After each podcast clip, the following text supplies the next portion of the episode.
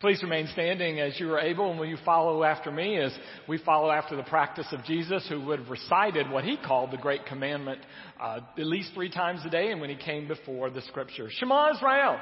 Shema Israel. Adonai Eloheinu. Adonai Echad. Hear, O Israel, the Lord is our God, the Lord alone. Love the Lord your God with all your heart, and with all your soul, and with all your strength and love your neighbor as yourself. This summer we're spending uh, time with Paul's letter to uh, Corinthians, 1 Corinthians, which is written in response to two things. One, reports that have come to Paul from messengers talking about problems there in the church, and then questions that they wrote about and asked him for his opinion. Apparently this morning Paul is dealing with something that got reported to him. This is chapter 5 beginning in verse 1. It is uh, reported that there is sexual immorality among you that is such that the pagans do not even tolerate a man sleeping with his father's wife. And you are proud when you ought to have gone into mourning and you should have uh, taken the one who had done this act out of your fellowship. Now, while I am not present with you physically, I am present with you in spirit. And in spirit, I have already made judgment on, on this matter on the one who has done such thing. And when you are gathered or assembled together again, and I am there in spirit, and the Lord Jesus' power is present, you are to hand this man over to Satan for the destruction of his flesh, that on the day of the Lord his spirit may be saved. This is the word of the Lord. Thanks be to God. Be seated, please. Some of you may remember about two decades ago, there was a, um, a church in Oklahoma and the pastor is preaching on uh, one Sunday morning, and he points out a woman in the congregation and announces to the congregation that she is an adulteress who is living in sin. Well, her response to that was to take him to court, and she won. And the pastor lost, and I think he deserved it. And then maybe more recently in the last two months, you've seen that YouTube video. I think it has, it's, it's got a couple of different versions, uh, but it has about a quarter of a million views. And you can look it up under Pastor Has a Bad Day or Pastor Goes on a Rant. And it's about a pastor who's behind the pulpit when suddenly he notices a congregational member is sleeping during his sermon. And so he stops. Now, if I stopped every time that happened, we'd never get through this thing. But he does and he walks down from the pulpit and says, Now wait a minute. You need to pay attention to me. I'm not your English teacher. This is important. I'm the preacher and this is about eternal life. But he doesn't stop there. Then he walks on out into the congregation and he points out a couple that's engaged to be married in a few. I'm supposed to do their marriage in a few months. And you, you're one of my worst members, points to the prospective groom. You're not worth 15 cents. I don't know if I should do your wedding. And then you, and points to his uh, fiance, you want to marry him? I don't know if I should have you do that when he doesn't even know where he belongs. But he's not finished.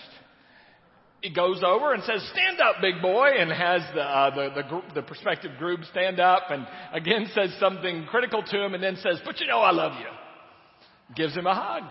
But he's not finished. He starts to go back and then he stops and points at the sound booth and says, is the camera still on me? And then he goes on a rant about how the sound booth has become their own private kingdom, just doing whatever they want. But he's not done yet. Makes his way back toward the pulpit and stops. And we don't see the woman on the uh, cell phone video or however they're filming it.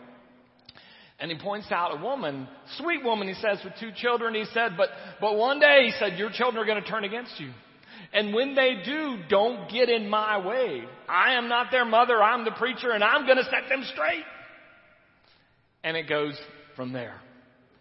Well, understandably, the pastor has uh, received a lot of comments about this message on Facebook and on YouTube, and most of them not positive.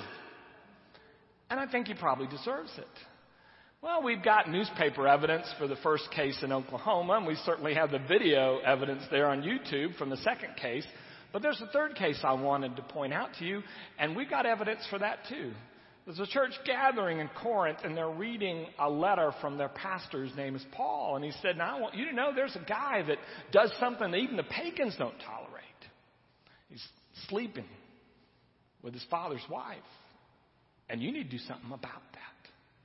Well, there are some people who, when Paul does this, they cheer him and they go, boy, Paul, we can't let sexual sin go unchecked. And, and they're with him. But there are others who are like, whoa, Paul, settle down.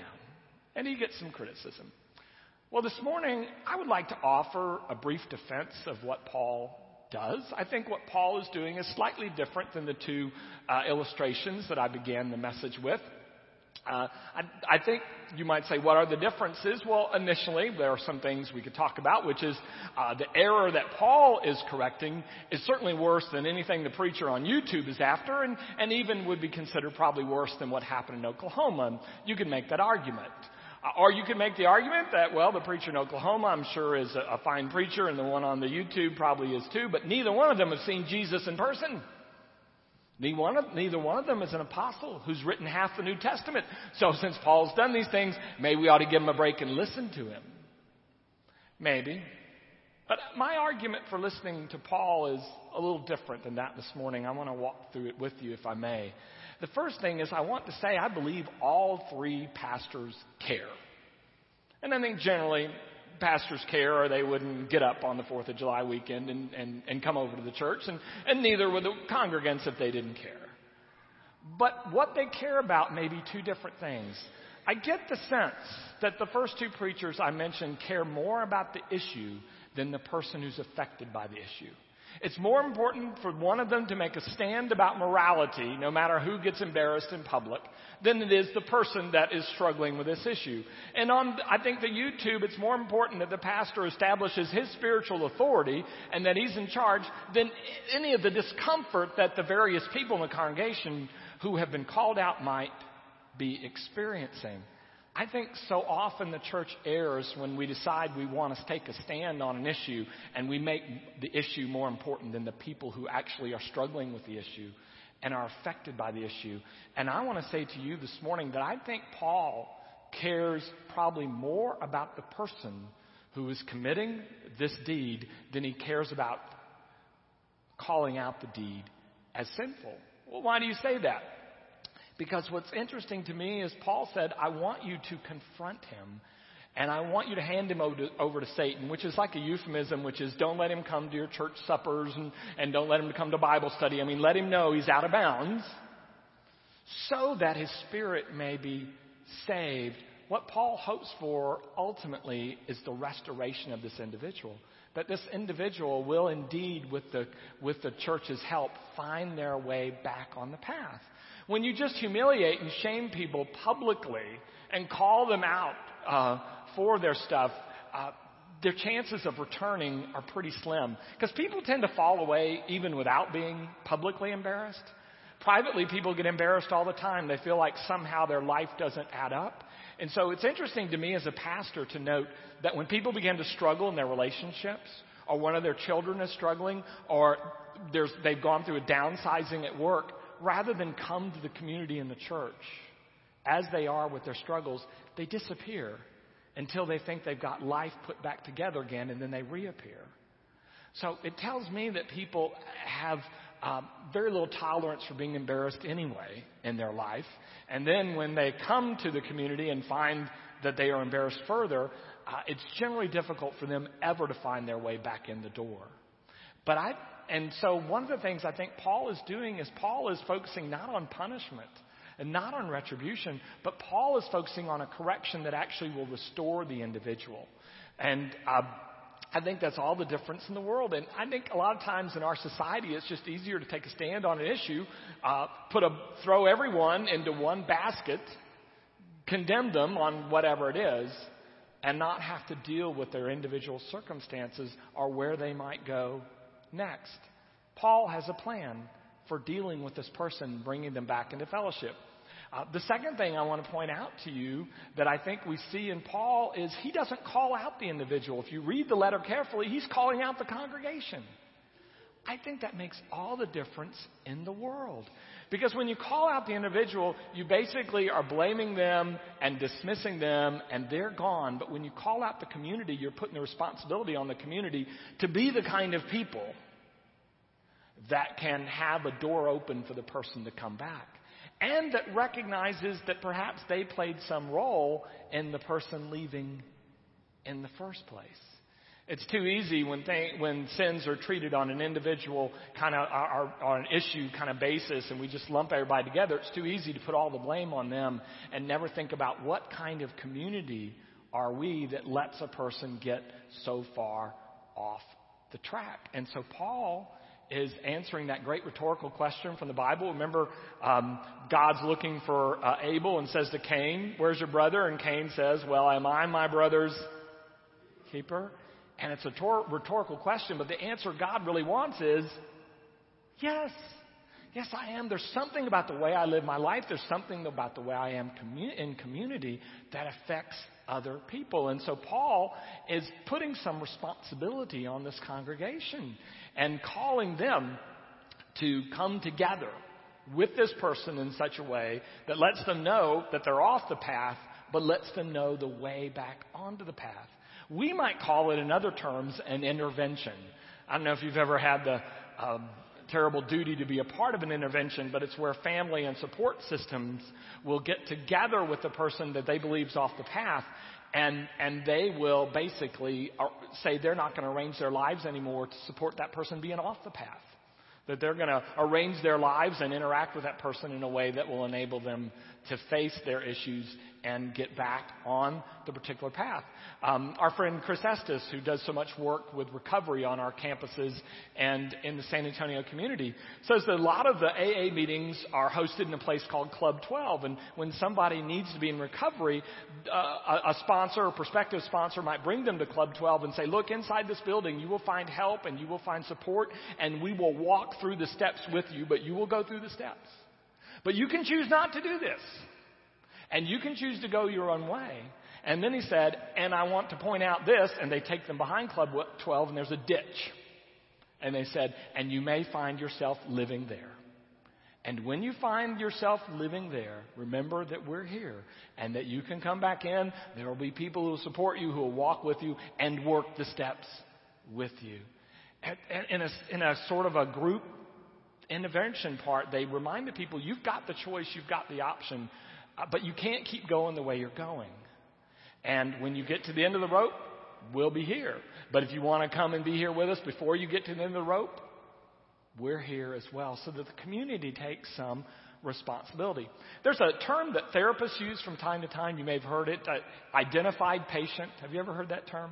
In other words, there might be a person that that has they're acting out in life in some way and sometimes the counselor won't just deal with them, but deal with their entire family system. Um, our, our uh, uh, first attempt at parenting, uh, we parented and hovered so well that our, our we had our child had uh, separation anxiety issues. So, as good, modern, educated parents, we went right to the counselor. Counselor talked to the, uh, our child for just a few moments, then called us in and basically said, "Does your child have any responsibilities?" No. No lists, no jobs, no nothing. We do everything for the child. And basically, what the counselor was saying is that you need to set up your community and system in such a way that they build their self esteem and they learn to do things for themselves. He is the identified patient because he's crying at school, but the whole community bears responsibility and needs to look and at the way they're acting and interacting for health to come about. And I think that's what Paul's saying. This person is doing, is doing a wrong thing. They're off the path, but he's the identified person. What kind of community are you that you've actually allowed this, encouraged it, and haven't made a way for the person to correct it and then be restored to community? So Paul calls on the community to be responsible because communities are very significant. In the ancient world, more so, they recognize that than we do as Western individualists. But there's a Hebraic take on the prodigal son that's really helpful for me. Uh, Ray Vander Laan talks about that once Jesus says that the, the son left his parents and went off to a far country, every Jew listens to the parable doesn't even have to listen to the next few sentences. They know what's going to happen. You can't go to the far country, which is just another culture, a culture that's not a culture of faith. You can't go there by yourself and make it on your own. And say they, they don't have to listen to the next few sentences of the parable. They know what Jesus is going to say, which is it's going to go real bad for this guy because he's trying to do it by himself. And so Jesus knew, the Jews knew, Paul knew, Christians knew the importance of being a community that helps a person stay on the path and when they're off the path is able to challenge them, but challenge them in such a way as to keep the door open so that they can come back to uh, the path. The community becomes very significant. And I think Paul knows this. And so he's not talking to the guy, he's talking to the church and says, Church, this is your responsibility. You'll need to do something about this. And I think that's different than calling a person out individually who's sitting in the worship service and calling out the people around them that says, okay, what are you doing? How are you being the community? Because that becomes becomes uh, key in living the Christian life because the Christian life typically is going to be countercultural. And we're going to need all the support that we can get to live this kind of life on Fourth of July Sunday might be appropriate to to um, uh, to quote one of our founding fathers in the Boston area, and you'll remember he made this quote. He said, "We will either hang together or we will hang separately."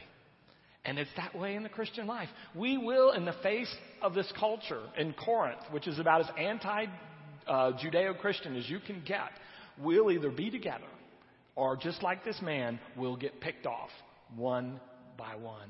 And so he shifts the responsibility away from the person who's certainly responsible for their choices, but challenges the community to pick up some of their responsibility in it. But I think Paul's doing more than that. All the way through the letter to Corinth, he's tackling problem after problem and after problem. And you read this letter and you might think, well, gosh, the point of Christianity is to make sure that we fix everybody and make sure they don't get out of line and do bad things. But when you read underneath, what Paul is really doing is he's trying to create a community that can help people stay on the path in their life. He's less interested in eliminating the negative as to building a community that can support the positive. Does that make sense? So it's not so much about you're doing this wrong, you're suing each other, you've got a guy living out of control, you're bragging, you're, you're, you're dividing. Those are all the issues.